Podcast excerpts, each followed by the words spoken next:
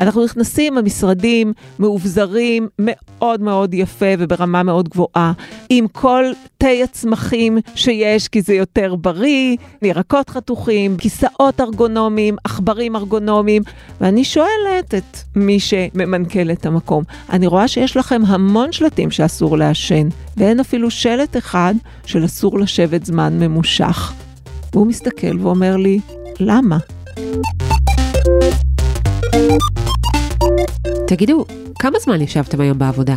חמש, שש, אולי שמונה שעות? אולי יותר? ואם אתם מאזינים לפרק הזה במכונית, אז כמה זמן אתם כבר נוהגים? כמה זמן ישבתם עוד לפני הנהיגה? אל תרגישו לא נעים, רובנו יושבים המון המון שעות מדי יום.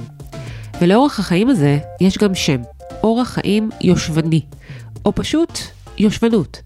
הבעיה היא שהוא עלול לגרום לכם, לכולנו, לחלות בכל מיני מחלות. למעשה הוא רעיל לגוף לא פחות מסיגריות. ואם זה נשמע לכם מוגזם, אז תכף נסביר בדיוק למה הכוונה. היי, אני הילה וייסברג, ואתם מאזינים ל"איך אנחנו עובדים", סדרה חדשה בצוללת של גלובס. והיום נדבר על למה היושבנות כל כך מזיקה לבריאות, ומה אפשר לעשות. נדבר על זה עם נוגה גל, שהיא מנהלת בית הספר לפיזיותרפיה במרכז הרפואי שמיר, אסף הרופא, וחברת סגל בחוג לפיזיותרפיה באוניברסיטת תל אביב. שלום נוגה. אהלן, אז אנחנו יושבות כדי לדבר על יושבנות, אולי היה עדיף שהיינו עושות את השיחה הזאת בהליכה או בעמידה, אבל אנחנו פה כדי לדבר על זה. ננסה את זה בפעם הבאה. כן. סטארט-אפ, פודקאסט בהליכה. השאלה הראשונה ששאלתי את נוגה גל היא, מה היושבנות? או כמה שעות ישיבה נחשבות רעילות לגוף? ומסתבר שאין לזה ממש תשובה חד משמעית, אם מדובר בשעתיים, שלוש או חמש שעות של ישיבה. אבל מה שמאפיין את סוג הישיבה המזיק, הוא שהיא נעשית ברציפות, מבלי שקמים, מתמתחים, מחלצים עצמות. אז שאלתי את נוגה, האם זה אומר שמי שעובד בישיבה, אבל מקפיד לקום ולהסתובב מדי שעה, בעצם לא מקיים אורח חיים יושבני? בוא נגיד ככה, מי שעובד הרבה שעות בישיבה, אבל מייצר הפסקות בישיבה, אם זה ההפסקות האלה של דקה, כל 40 דקות עד שעה, ואם זה הפסקות טיפה יותר ארוכות, ומנסה לשלב פעילות בתוך אותו יום, הוא יכול לשמור עדיין על אורח חיים פעיל. אז למה יושבנות זה דבר כל כך רע? גילו שהישיבה הממושכת משפיעה על קשת מאוד מאוד רחבה של היבטים רפואיים. כמעט כל מה שתשאלי אותי, אני אגיד לך, כן, זה משפיע גם על זה. אם זה מתחיל בכל הנושא של המטאבוליזם של הגוף שלנו, חילוף החומרים בגוף שלנו, וכשחילוף החומרים בגוף שלנו הוא לא תקין, אנחנו מגיעים למצב שלמעשה יש איזשהו תהליך דלקתי סיסטמי, ואז התוצאה של זה היא למשל עלייה בכולסטרול, למשל עלייה בטריגליצרידים, השומנים בדם, למשל עלייה של הגלוקוז, יש קשר מאוד מאוד הדוק בין אורח חיים יושבני לבין התפתחות של סוכרת מסוג 2. מה בנוגע למחלות לב וכלי דם, מה שנקרא מחלות קרדיו-וסקולריות? אוקיי, אז לגבי השפעות קרדיו-וסקולריות, כן רואים קשר גם בגורמי הסיכון למחלות לב, כמו טריגליצרידים, אה, כמו אה, לחץ דם, וגם בהיערות של אירועים וסקולריים אצל אנשים שיושבים יותר שעות. גם יש מחקרים שמראים שהדיכוטומיה הזאת בין אדם שיושב שמונה ועשר ושתים עשרה שעות בעבודה, ואחר כך יוצא, הולך לחדר סקווש ומשחק בעצימויות נורא נורא גבוהות, שהגוף, לא המערכת השלד שריר שלו ולא המערכת הלבבית שלו בנויים לזה, אה, זה, זה עשוי להוות איזשהו גורם סיכון. ולמה בעצם התחילו לחקור את זה? זאת אומרת, למה התחילו להניח שיש בעיה עם אורח החיים שסיגלנו לעצמנו? זה התחיל מזה שבאמת חקרו את מידת הפעילות הגופנית ואיך היא משפיעה. בשנים האחרונות נכנס גם מאוד הקונספט של עשרת אלפים צעדים ביום. שבעצם מדבר על זה שגם אם אני לא עושה ספורט מוצהר, כלומר, לבשתי טייץ ונעלי ספורט ויצאתי להליכה או לריצה, אלא אני פשוט עולה ויורדת במדרגות במקום במעלית, אה, אני עובדת בעבודה שבעיקר הולכים בה ולא יושבים בה, אני חונה קצת יותר אה, רחוק מהקניון והולכת אליו ברגל, אז אני בעצם יכולה להגביר את בריאותי. מתוך הקונספט הזה, ראו שמי שהולך פחות מ-5,000 צעדים ביום, הוא באמת נמצא בסיכון גבוה יותר, ואז כש, כשנכנסו לעומק הדברים וחקרו את האלמנטים האלה, ראו שמה שמשפיע פה זה כמובן גם מספר הצעדים ביום, אבל גם כמה האדם יושב באופן רצוף, והתחילו לחקור את ההשפעות של זה, וגילו באמת השפעות שליליות מאוד מאוד נרחבות. של התופעה הזאת של ישיבה ממושכת. כלומר, זה משהו שלא בהכרח חשבו עליו או ידעו אותו עד לפני כמה עשרות שנים, שעצם העובדה שאנחנו יושבים ברציפות ולא זזים, לא עצם העובדה שאנחנו פחות פעילים גופנית נגיד מאנשים אחרים, שם יש בעיה? נכון, ולמה לא חשבו על זה? משתי סיבות. קודם כל כי באמת, שוב, זאת התנהגות נורא טבעית, כאילו שלא העלינו בדעתנו שהיא גם יכולה להיות מזיקה. אבל הדבר השני, שגם השינוי והאבולוציה של סגנון העבודה שלנו, של התחבורה שדיברנו, של אורח החיים בכלל, הפך אותנו ליותר ויותר ויותר יושבים.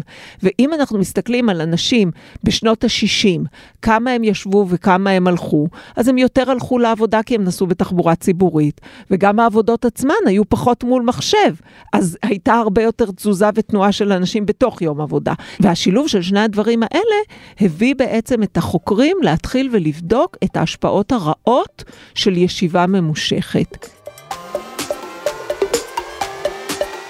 ועכשיו מגיע החלק המפתיע בשיחה עם נוגה גל. זה משהו שהצליח להפתיע אפילו אותה. זה הולך ככה, גם אם אתם אנשים ספורטיביים, אפילו ספורטיביים מאוד, אפילו אצנים, זה לא מוחק לגמרי את נזקי הישיבה הממושכת. כלומר, ספורט זה נהדר, וזה עוזר, אבל זה לא מספיק. בואו נחזור לנוגה ולאופן שבו בכלל נחשפה לנקודה הזו. ככל שהעמקתי לחשוב על זה וגם לראות מטופלים שלי, יותר ויותר הבנתי את המשמעות של הפעילות והתרגול. כחלק מהעניין הזה, התקדמנו לעבר הפעילות הגופנית ועשרת אלפים צעדים ביום, וזה חשף אותי לאוקיי, אז מה קורה אם עושים ספורט, אבל כל היום יושבים? ופתאום ראיתי בעבודות ובמחקרים שזה לא מבטל אחד את השני.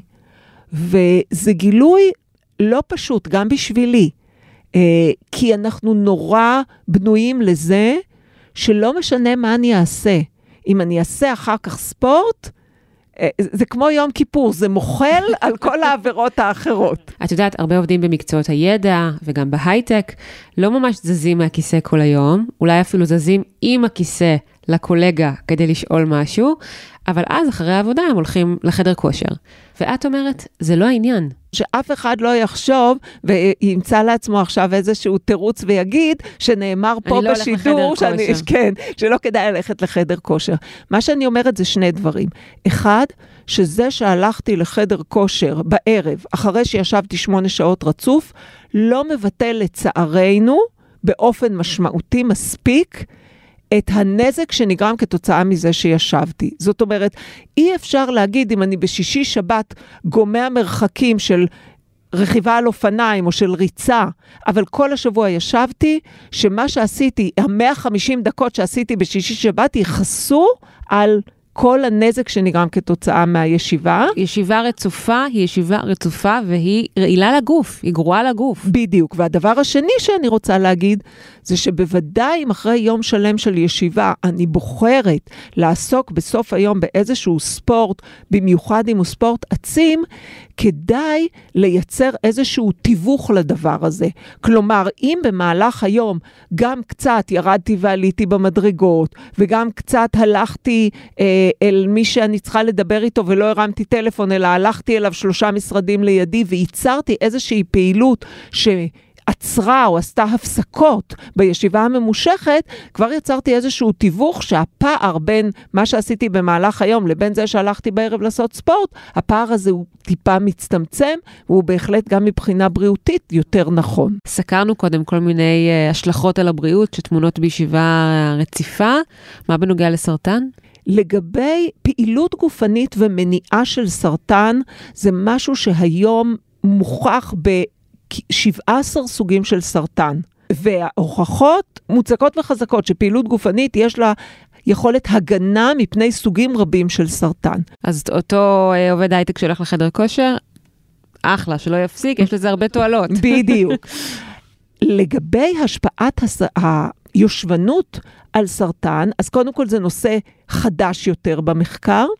ההוכחות לגביו קיימות, כיום לגבי שני סוגי סרטן באופן, אה, נקרא לזה, חזק, או באופן משמעותי, ועוד כמה סוגי סרטן אחרים, אבל ההוכחות הן עדיין לא מספיק חזקות. מצאתי אה, לקראת השיחה שלנו, אה, מחקר גרמני מ-2014, שמצא קשר בין שעתיים נוספות של ישיבה מדי יום, לעלייה של 10% בסיכון לחלות בסרטן רירית הרחם, ושל 8% בסיכון לחלות בסרטן המעי הגס. נכון, אז באמת שלושת סוגי הסרטן, שהם המשמעות, נחקרו ונמצאו כרגע, היום, במחקר של היום, אנחנו יודעים שיש להם, שיש ליושבנות השפעה שלילית עליהם, זה באמת סרטן המעי הגס, סרטן רירית הרחם וסרטן השד. כאן רק אגיד בהערה שארגון הבריאות העולמי מגדיר את הקשר בין יושבנות לבין סיכון מוגבר לסרטני המעי הגס ורירית הרחם כנמוך עד בינוני.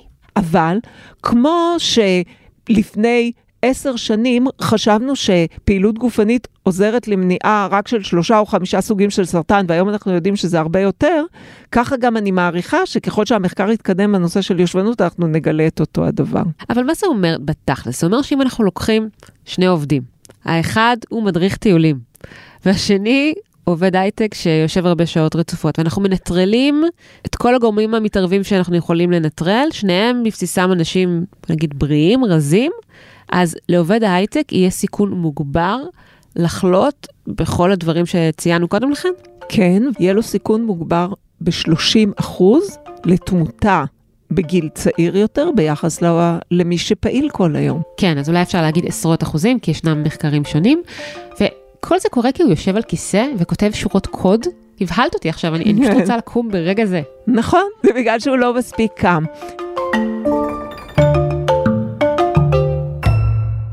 כחלק מהעבודה של נוגה גל באוניברסיטה, היא מלווה סטודנטים בפרויקטים של קידום בריאות, וכאלה נעשו גם בחברות הייטק. הנה משהו שקרה לפני כחצי שנה כחלק מהפרויקט הזה. אנחנו נכנסים, המשרדים מאובזרים מאוד מאוד יפה וברמה מאוד גבוהה. קפה עם כל תה הצמחים שיש, כי זה יותר בריא, ירקות חתוכים, כיסאות ארגונומיים, עכברים ארגונומיים, הכל כדי שהעובד יהיה באמת... אה, תינתן לו האופציה המלאה לשמור על בריאותו, ואני שואלת את מי שממנכ"ל את המקום, אני רואה שיש לכם המון שלטים שאסור לעשן. ואין אפילו שלט אחד של אסור לשבת זמן ממושך. מה אותו מנכ"ל אמר לך? הוא הסתכל עליי ואמר לי, והוא פשוט לא הבין מה אני רוצה. ו- ואז כשדיברנו על זה, ו- והסברנו והגדרנו שאותם אנשים שהוא נורא מנסה לשמור על בריאותם ועל ה-well-being שלהם ושהם יהיו מרוצים בעבודה, חלק גדול ממה שהם לוקחים איתם מהעבודה הזאת, את התוצאות של הישיבה הממושכת של כל כך הרבה שעות, בלי שמישהו אה, מעורר את תשומת ליבם לכך שאסור לשבת כל כך הרבה כלומר, זמן רצוף. כלומר, לא היה לו מושג שזה לא, כל כך מזיק? ממש לא, לא היה לו מושג, לא היה לעובדים שלו מושג, שהאלמנט הזה הוא כל כך כל כך משמעותי, כי מה בסך הכל אני עושה? אני יושב. אני לא עושה שום דבר רע לבריאות שלי. בואי נדבר עכשיו על נושא שבאופן טבעי מאוד מסעיר אנשים, ההקבלה שנעשית לא פעם בין יושבנות לעישון. מי שיגגל את הנושא הזה יגלה שיושבנות היא העישון החדש, the new smoking. יש גם לא מעט מחקרים על זה. למשל, רופא מבית החולים מאיו קליניק בארצות הברית כתב שבסקירה של 13 מחקרים על יושבנות, נמצא שהסיכון למוות אצל אנשים שישבו יותר משמונה שעות ברציפות, היה שווה לזה של אנשים מעשנים. אבל בואי ננסה לפרוט את זה קצת, מה, מה זה בעצם אומר? הגוף שלנו מיועד לזוז. התזוזה משמעותית וחשובה לגוף שלנו. כאשר אנחנו יושבים במשך זמן ממושך, אנחנו משפיעים על מערכות רבות בגוף שלנו. כל הדברים האלה ביחד, כשלוקחים וסוכמים אותם והופכים אותם בסופו של דבר להשלכות הבריאותיות, ומשווים את זה להשלכות הבריאותיות של טבק, מוצאים שההשלכות הן דומות גם מבחינת סוג ההשלכה, נגיד סיכון לסרטן, סיכון לתמותה מוקדמת וכן הלאה. אבל נוגה, כמה סיגריות? כי יש הבדל בין אחת לבין אה, חפיסה או שתיים. בדרך כלל כשמדברים על, על הנושא של נזקי העישון, מדברים על לפחות קופסה של סיגריות ומספר שנות עישון, אני אה, לא רוצה להיכנס למספרים מדויקים, אבל אדם שמעשן כחלק מההתנהלות היומית שלו, אף פעם לא חשב שהעישון אולי טוב לבריאות שלו. כולם יודעים שהעישון לא טוב לבריאות, בוחרים לעשן בגלל כל מכלול של סיבות. אדם שיושב כל היום ליד המחשב, אני די בטוחה שלא עובר לו בראש בכלל שהוא עושה משהו שלא תורם לבריאותו. ואתה, אנחנו מגיעים לרופא, אנחנו ממלאים טפסים, שואלים אותנו, מעשנים, לא מעשנים, כל חברת ביטוח תשאל אותנו. אף אחד לא שואל אותנו כמה שעות רציפות אתם יושבים. למה? זו שאלה מצוינת. נעשתה איזושהי עבודה מאוד מאוד גדולה של ארגון בארצות הברית, שהוא ארגון גג שמאגד בתוכו גם גורמים רפואיים, גם פוליטיים, גם חברתיים, אבל הוא ארגון א-פוליטי. הם הראו שכדי לשמור על עצמנו, 50% מהשמירה על עצמנו תלויה באורח חיים בריא. 50 אחוז. לעומת זאת, שירותי רפואה טובים, אבחון מוקדם וכל הדברים האלה תורמים רק 8% לבריאותנו. כשאנחנו רואים כמה כסף אנחנו מבזבזים על לשמור על בריאותנו, 88% הוא להוצאות רפואיות, ורק 7% הוא לשמירה על קידום בריאותנו. במילים אחרות, לו היינו מקדישים יותר משאבים למניעת תחלואה ולא לטיפול בה, אז היינו הרבה הרבה פחות חולים. נכון, ואז נשאלת השאלה, למה? הרי זה נורא פשוט. הרבה יותר פשוט מאשר ללכת לסדנה להפסקת עישון, או לשמור על איזושהי תזונה מתאימה, זה פשוט לקום כל 40 דקות, 50 דקות ולהסתובב. בדקתי את העניין הזה של השקעה בבריאות הציבור, גם מול משרד הבריאות, כלומר כאן בישראל, ומתברר שתקציב שירותי בריאות הציבור בישראל ללא קורונה היה בשנת 2020 כמיליארד וחצי שקל, שזה אומר פחות או יותר אחוז, בסך הכל אחוז מכלל ההוצאה הלאומית לבריאות בישראל. זה מבלי להחשיב את התקציב של קופות החולים. זה מאוד מעט, אבל אלה מספרים שמוצאים גם במדינות מערביות אחרות. שאלתי שני מומחים לבריאות הציבור, למה רופאים וגורמים אחרים לא מספיק מדברים איתנו על נזקי היושבנות? שניהם אמרו פחות או יותר אותו דבר. לרופאים אין זמן לזה. הם באים לטפל במחלה, לתת תרופה, הם פחות ממוקדים בלשאול אותנו כמה שעות ישבנו היום. מה גם שהם עצמם כנראה יושבים לא מעט שעות. המומחים האלה הם האפידמיולוג מהאוניברסיטה העברית ויושב ראש איגוד רופאי בריאות הציבור, פרופסור חגי לוין, ופרופסור איתמר גרוטו, שכיהן בעבר כמשנה למנכ"ל משרד הבריאות וכראש שירותי בריאות הציבור. חגי לוין גם חידד שאין בכלל נתון במדינת ישראל שמודד כמה ישראלים יושבים ביום. מה כן ידוע? ש-60% מאיתנו יושבים לפחות חצי מהזמן בעבודה, ואמריקאים יושבים בין 6 ל-8 שעות ביום. בואו נחזור רגע לעניין העישון. לפני עשרות שנים בארצות הברית, חברות הטבק שיווקו את הסיגריות כמוצר טוב לבריאות, כי אפילו הרופאים מעשנים סיגריות. Time out for many men of medicine usually means just long enough to enjoy a cigarette. And because they know what a pleasure it is to smoke a mild, good-tasting cigarette, they're particular about the brand they choose. לא, אתם לא מדמיינים, זו הייתה פרסומת מ-1949 לסיגריות קאמל, תחת הסלוגן יותר רופאים מעשנים קאמל. אז שאלתי את נוגה, למישהו יש כאן אינטרס שנשב ולא נזוז מספיק? קודם כל, אני מניחה שאם נעשה סקר בקרב uh, מנהלים, יכול להיות שהם יגידו, כן, אני רוצה את העובד שלי יושב, עושה את העבודה שלו כמו שצריך, לא בלי... מקשקש עם לא. לא מקשקש עם הקולגות, לא קם כל שעה. אה, זה מוציא מהריכוז בעבודה, בהחלט, בהחלט. כי לכאורה חושבת... עובד שקם כל חצי שעה שעה, אולי יש לו אפילו איזה הפרעת קשב וריכוז קלה. בדיוק. אבל אני חושבת שזה לא הדבר העיקרי.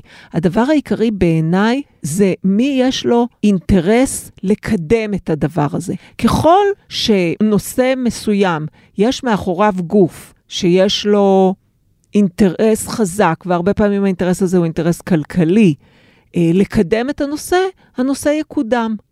ככל שמי שמתעסק עם הנושא, זה כמה במרכאות או שלא במרכאות משוגעים לדבר, אז יותר קשה להביא לידיעה ולהביא להכרה של הנושא. את יכולה לתת דוגמה? בואו ניקח אה, נושא מאוד מאוד חשוב, מחזור. ברור לי שזה נושא מאוד מאוד משמעותי וחשוב.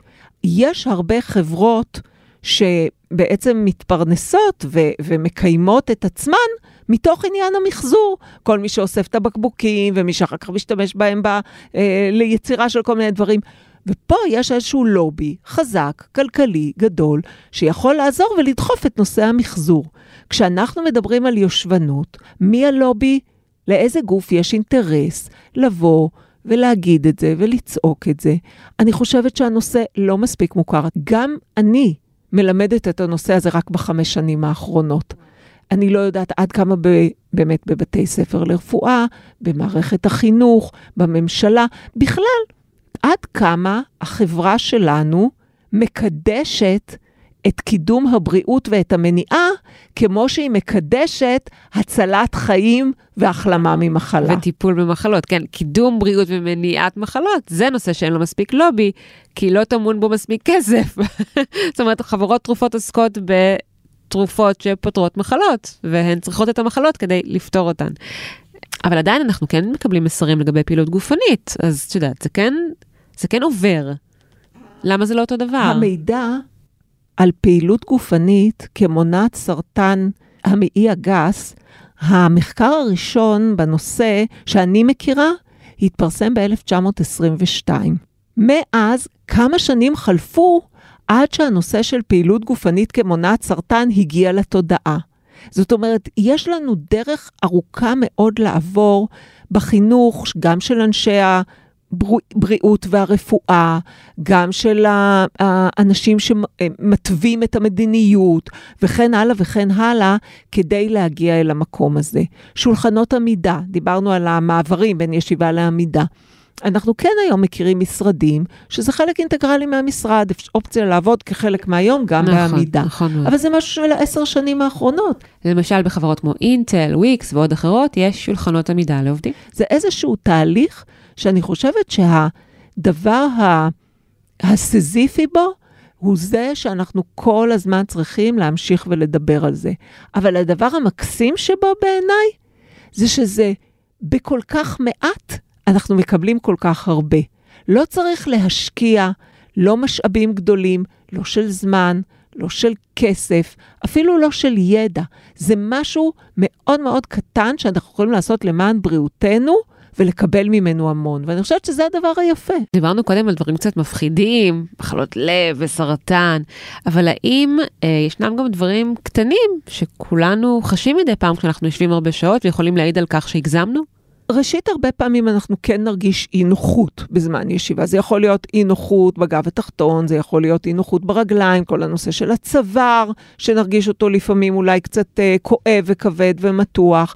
אז אלה יכולים להיות פעמוני אזהרה כאלה, ומי שיש לו אותם אז הוא מבורך, כי הוא יקום. כי הוא ירצה לה, להזיז את עצמו מהתנוחה הלא נוחה. אני ממש מרגישה אי נוחות בגוף אחרי הרבה שעות של ישיבה. כואב לי הגוף, אי נוחות, אני חייבת לזוז. הייתי רוצה שתקומי טיפה לפני, שלא תגיעי לאי נוחות, אבל היא בכל זאת איזשהו פעמון של אזהרה. אבל אנחנו כן מכירים ובמיוחד רואים את זה אצל ילדים. ילדים שיושבים בתנוחות מאוד מאוד מוזרות ו- ובאמת מפותלות במשך שעות מול המחשב או מול הטלוויזיה, והגוף לא מגיב מה שנקרא בצעקה, כי הגוף מסתגל אל התנוחה הקיימת, אבל זה לא אומר שההשפעות השליליות לא מצטברות וקיימות. האם ישיבה, תוך כדי הפעלה של פעילות מוחית, כמו שעושים uh, בעבודה, מקבילה לישיבה באופן uh, שהוא יותר פסיבי, נגיד בישיבה מול הטלוויזיה? בהקשר של הבריאות המנטלית והקוגניטיבית, המחקרים מבדילים באופן מאוד מאוד משמעותי בין ישיבה פעילה לישיבה סבילה. זאת אומרת, אדם שיושב הרבה זמן, אבל הישיבה שלו היא פעילה, ברמה המנטלית וברמה הקוגניטיבית, הוא פחות ניזוק מאדם שיושב ישיבה סבילה. אבל אם מסתכלים על אלמנטים שהם אלמנטים יותר גופניים, כמו שדיברנו, השפעה על כולסטרול, השפעה על סכרת וכן הלאה, אז הפער הוא לא כל כך גדול, וגם ישיבה פעילה, אם היא ממושכת, יהיו לה נזקים. לא מספיק טוב שאני מפעילה את המוח, זה לא הדבר אה, היחיד שצריך להפעיל.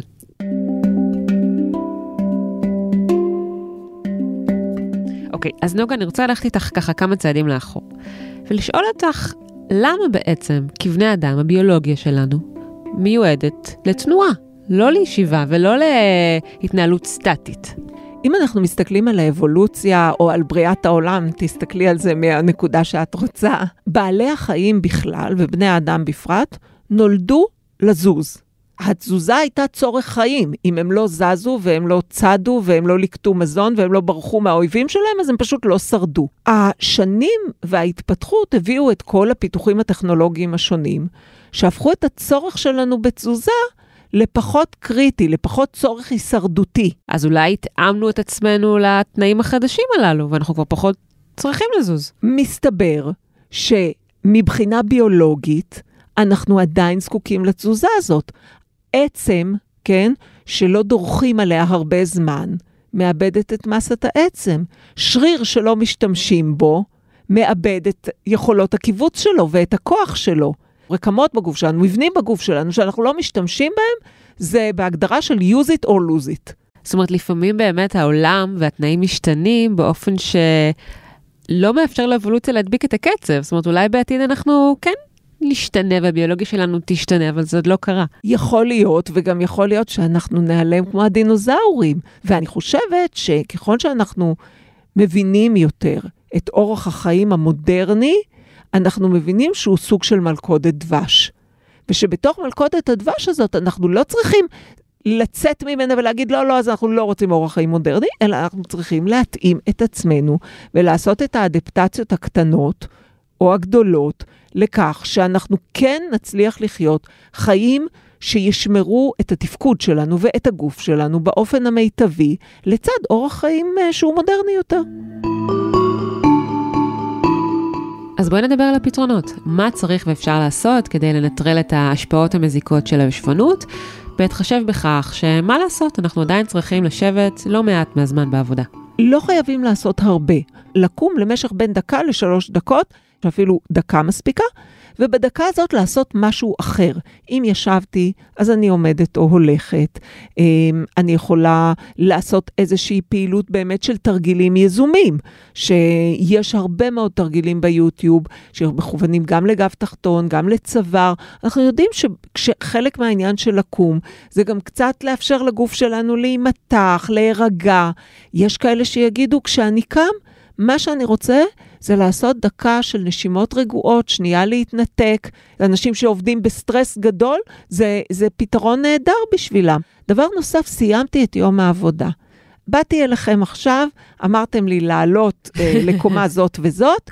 באופן טבעי, אנחנו תמיד מחפשים את מקום החנייה שהכי קרוב לדלת שאנחנו צריכים להיכנס כן, בה. כן, אמרתי לך, נוגה, בואי תעלי מהאוטו חמש קומות, וכך תגיעי לקומה השישית. ואני ממליצה ההפך. Mm-hmm. אני ממליצה לחנות קצת רחוק. למה?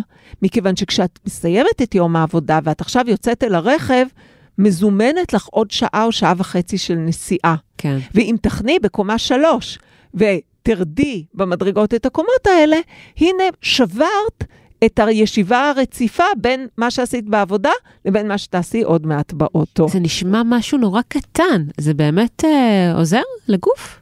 העבודות והמחקרים מראים שהפסקה קצרה, כל בין 40 דקות לשעה, היא משפיעה ומצמצמת סלש מבטלת, זה תלוי במחקר, את ההשפעה של הישיבה הממושכת. וזה בדיוק העניין.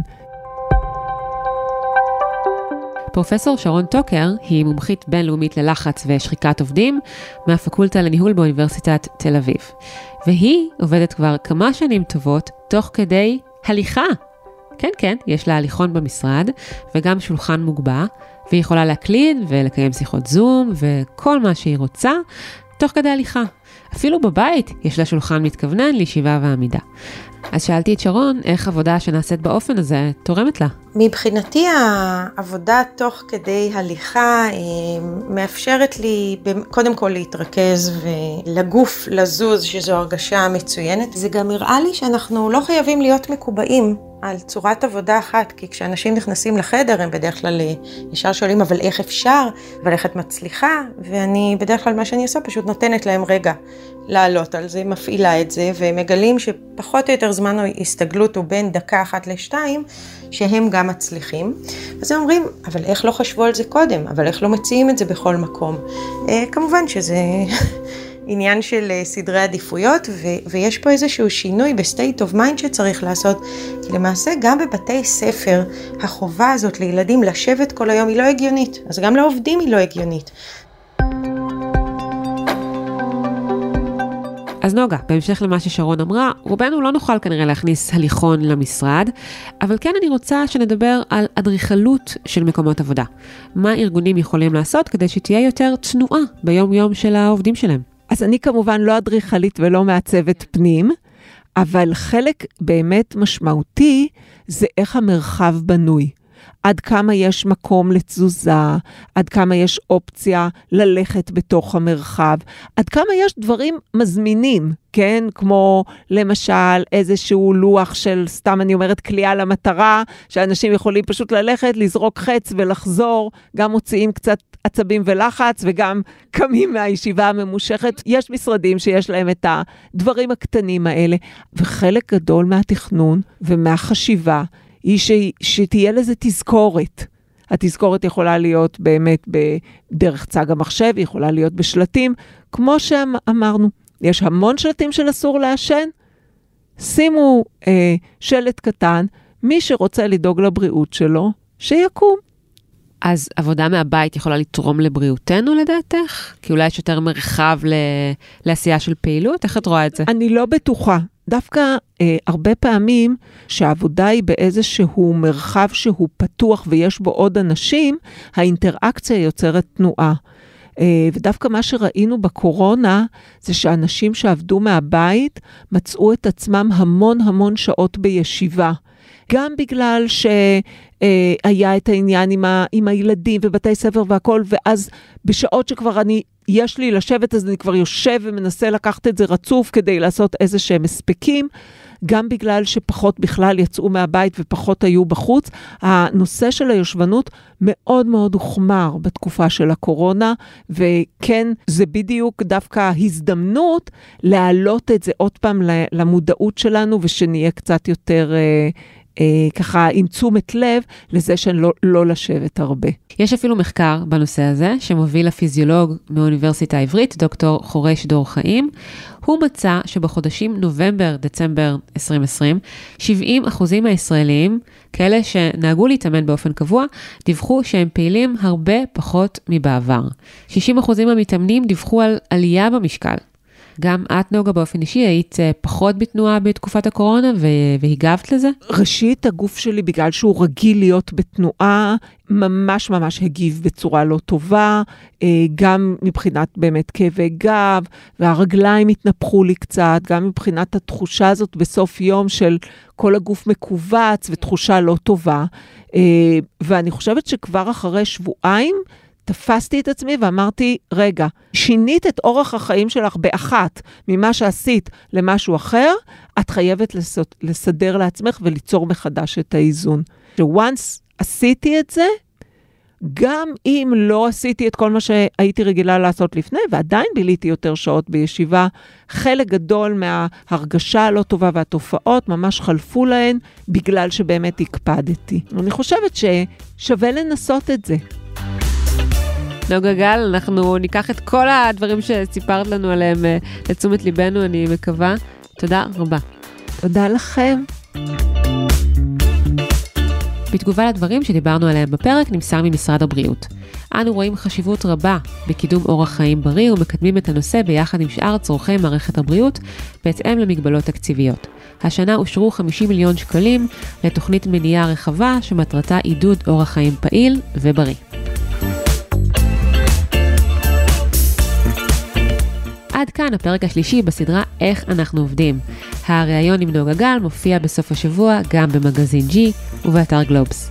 אתם יכולים למצוא אותנו באתר גלובס, בספוטיפיי או בכל אפליקציית פודקאסטים. נשמח אם תדרגו אותנו גבוה באפל פודקאסט ותשלחו את הפרק לחברה או חבר שעוד לא שמעו עלינו ורוצים לדעת איך לצאת מלופ היושבנות ולהיות יותר בריאים.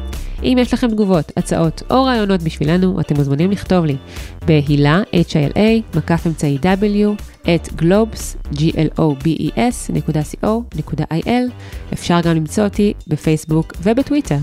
בצוות הצוללת חברים גם אורי פסובסקי ואמירה ברקת, גם הם נמצאים בפייסבוק וטוויטר. עורך הסאונד הוא ניר לייסט. אני הילה וייסברג, תודה לכולכם שהאזנתם. ביי ביי.